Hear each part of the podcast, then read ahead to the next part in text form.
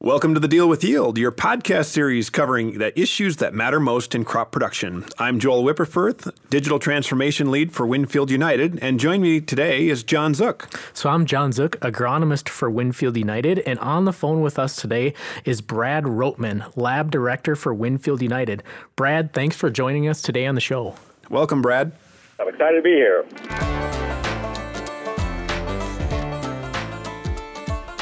Brad, you mentioned the three categories of soil testing capability physical, chemical, and biological. Let's dive a little bit deeper into a couple of those. The particular chemical piece, which, you know, as an agronomist, I would recognize as a Bray P1 test, an Olsen test, pH, the ability to test for micronutrients. You guys have been doing some pretty interesting new tests on potassium in particular called a wet K test. And maybe, John, maybe new's not the right term for it. Maybe it's just new to me. So I guess I don't want to steal the thunder from Brad. I'll let him answer the question. But Joel, this is, I mean, this is old information. However, the strategies around it and where the industry went because of what we knew back in the day, what we thought we knew back in the day, maybe is what led this to be somewhat of a hidden new technology. So, Brad, I'll let you take it from there. Sure. When labs first initially started testing soils, they did it what they call a paste method. It was very manual, and it was mixing soil and water and making a paste out of it, and then they ran their uh, extractants across it.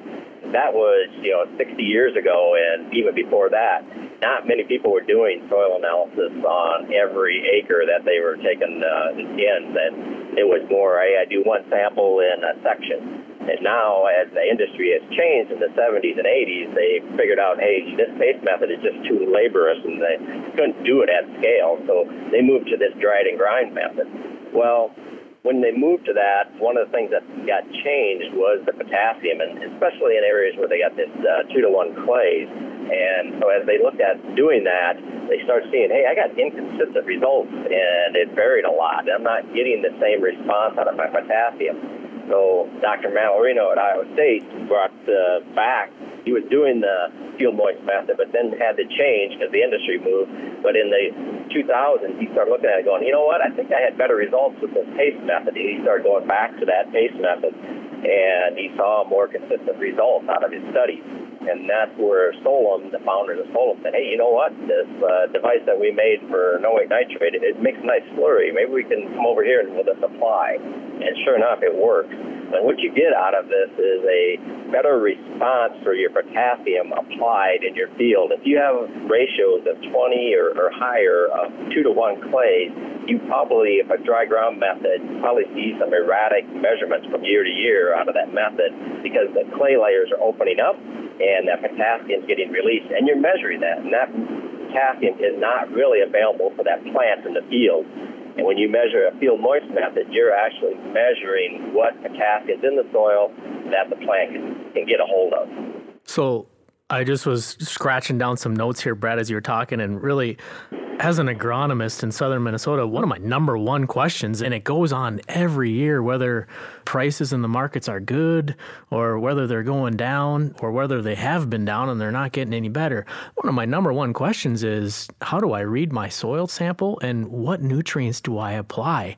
If I got unlimited dollars, what do I put down? And if I have strap dollars, what do I put down to make sure that I have the best crop in all situations? That's really a, a number one question. And, and I go back to some of the results that I get on a field moist test, especially with potassium, with the accuracy looking at different drainage capacities of the soil, whether it's highly drained soil, marginal, low, it's going to be able to differentiate what that K level is right at the plant availability versus, hey, what's just the K in the soil by drying and grinding it and exposing all those clays. And that, I think, really leads into the physical characteristics of the soil that we're maybe learning a little bit more about. And then maybe futuristically, what are the, some of the biological characteristics of the soil that we are just kind of dipping our toes in? And all those capacities are kind of just being dabbled in right now at Solum. You know, John, when you specifically talk about the soil texture piece of the physical properties, our field forecasting tool requires some physical properties be inputted into the model. And, and the primary purpose for that is as we're modeling out water infiltration and how much rainfall comes down, we want to be able to model out how much plant available water is in there. And so this physical piece has become a big play recently. And, you know, I, I think of how we typically texture soils. Brad, talk to me a little bit about, uh, you know, how long does it take again for you to physically do a texture of soils? And what's our opportunity to improve that? The short method that's out there today is about two and a half hours.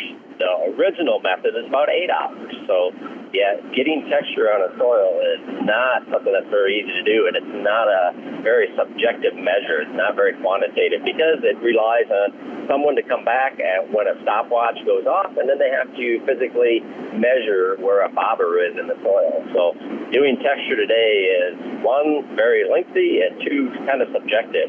Our goal as we get samples in is to figure out a method that we can rapidly give back that texture measurement. When we're doing this today, we're actually taking the old style method and taking the, we've had over 14,000 samples that now we have texture on across the country, and we're comparing it to the SSURGO measurements that's out there. And what we're finding is there's quite a bit of difference uh, in what that uh, SSURGO is versus the actual measure, and really trying to drive the business case to say, yeah, this is an area that we should be looking at how to do a rapid texture measurement. Because like Joel, like you're saying, texture plays a big portion into any model that's being created, whether it's water infiltration, whether it's nitrogen, any mineral movement in the soil, that texture plays a big part.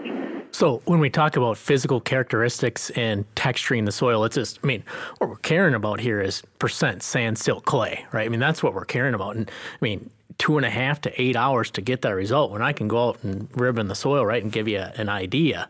Thing is, Joel, is back to your field forecasting comment. I played around with that a little bit enough to know that, hey, if I change the sand, silt, clay, I'm manipulating bushels across that field maybe I'm only changing five to 10 bushels, you know, even if I skew the percentages. But what I find is by skewing those percentages, I'm changing five to 10 bushels, but then how I manage the nutrients is what's going to be the biggest difference across those skews. So the model might not give me a huge change right off the bat, but management style and practices is probably going to be one of the biggest factors that influence that. The other thing that I always think about with this physical conversation is could we do better at talking about could we give a crusting index? Is my soil going to crust? Do we measure that as a factor of clay content? I don't know. We always talk about it at that. The other thing is what about flocculation or aggregate stability? I mean, all those kinds of physical measurements of the soil then really tie into the management practice, tillage type, soil health, all those issues kind of come together right there. And we really know the little about those physical characteristics versus the, the nutritional component of them. Yeah, you know that that physical element. I, I having uh, walked some farm fields before. I was I was walking it with uh, with one of my mentors, a guy by the name of Bob Shopper, who walked me over to the fence line when we started talking about aggregate structure and soil colloids. And he walked me over to the fence line and he said, you know, if you really want to tell what the soil's capable of from an infiltration and from a colloid perspective, go take a shovel full of soil, take the sod off, you know, the top layer there, but go over to the fence line because that's where the structure is what the highest potential of the structure would look like that's been under, you know, continuous grass rotation for the last probably 40 years or ever since the fence line was in. So I, the first time I really understood my perspective on soil structure and capability was when my mentor took me over to the fence line and dug a shovelful out. And a lot of times I get the question on tillage, and my answer with that is, what what type of tillage should I use? And maybe this is a whole nother whole nother topic, but really my answer has boiled down to because of what I think about physical. And my answer is hey, the only reason we do tillage is for seedbed prep of next year and control residue, which if you're controlling residue, you're prepping the seedbed for next year. So a lot of times that soil is at its full capacity when it is untouched, but then how do we farm that untouched soil? And that's how we lead into tr- some of these measurements that, that we need to get better at to assess what the capability truly is. So, Brad, the third topic there that you put out there, so we covered chemical, we covered physical. This last one, and man, this one seems as wide as the ocean is deep, is biological. Tell me about what the runway is for Solum Labs to do biological assessments on soil. That I always call the biological the wild west of uh, soil testing because it's an area that is we're just scratching surface on. For years, we've looked at organic matter, and it's a it's a very high level look at uh, the soil and from an organic standpoint. But as we get these new techniques that are coming from the medical industry, the costs are coming down. Uh, being able to look at the DNA of the soil and being able to tell what's going on, it's just unlimitless where we can go. The problem is it's unlimited. That we need to really focus and trying to make that connection with the growers. What DNA could tell you. So what we're doing is we're looking at taking some measurements today that are done not very efficiently, but growers want to know, like uh, pests and disease, and being able to try to do them at a more scalable level and more uh, frequently across your field. And to be able to take those methods that are very subjective and turn them into a very quantitative measure using DNA. And uh, we're starting down that path. We're probably looking at doing SCN here in the next year and being able to try to do it on every sample that comes in the field and try to create a heat map for a grower so then they know where to apply the nematicides that go on, on the field. So we're trying to take measurements that are out there today, but not done very well and not done very frequently because of cost, and bring that cost down and be able to give them a map. So get people used to using this type of measurement and then start looking at these other, you know, the millions and billion other microbes that are in there and trying to create some relationships down the road with those. But first got to, crawl before we can walk in this, this arena. So one of the agronomic topics, Brad, that you mentioned is SCN, soybean cyst nematode, and then also I think about diseases. Could we look at disease potential of the soil? But I step back and I think of our current sampling procedure and practices. Do you think that a two and a half acre grid is truly enough to give us the differentiation we need? Or what would be the next step if you were looking at managing some of those? What would be the next step to try to get the map that you need to start to have those recommendations across the acre? And where is Solum going with that? Way I look at this is if a grower's been doing grid samples for 15, 20 years, they pretty much have on a two and a half acre grid, they got kind of a history of their field. Probably the next place to start then was start looking at those yield maps and really identify, okay, I've been seeing this and I've been treating this part of the field just like I have well, the rest of it, but it's just not responding. All the measurements, everything else. So then you maybe start creating some zones where I'm not getting the yield that I think I should be getting. This soil it looks the same, and it does, but it's not acting the same and not getting the same response. And so then maybe that's where you start creating some zones about where you really want to do some more intense sampling. So maybe you do 20, 25 samples in an 80 acre field today. You may not do less in the future, but you may do them more spatially across the field that makes sense for that where you're seeing that yield differences. So you get it where you're seeing seeing that better ROI on the additional analysis that you want, and not do just uh, oh I'm going to do a standard grid and miss out on some opportunities in the smaller parts of the field. Yeah, so one huge eye opener that I had this fall, and and I kind of uh, got caught being a little bit of a smarty pants on this one is grower came up to me after a meeting and, and said, Hey, you know, I'm, I got this home farm and I know the fertility's right on it. I managed for everything this year. And this is soybeans, which may or may not be my third favorite crop. There's two that come before that. So, Joel, it's kind of like your children, right? I mean, kind of go. I like all of mine the same, just to be clear. Exactly. Okay. we always say that. But so, so soybeans are talking about soybean management and goes, Hey, I did everything and I spent a lot of money trying to manage these soybeans. And you know what? I got 58 bushel. Like, tell me what I can do to get better soybeans management. So I was being a smarty pants. I just kind of said, well, okay, well, I did everything fertility, did foliar. And I said, did you take a cyst sample? And he goes, "No, but I will. I haven't. I've taken one four, five, six years ago, and, and but I've been on a rotation. You know, corn, bean, corn, bean. Shouldn't be a problem. I only had a couple hundred eggs per hundred cc, which hundred cc is a cup of soil, right? Small amount of soil.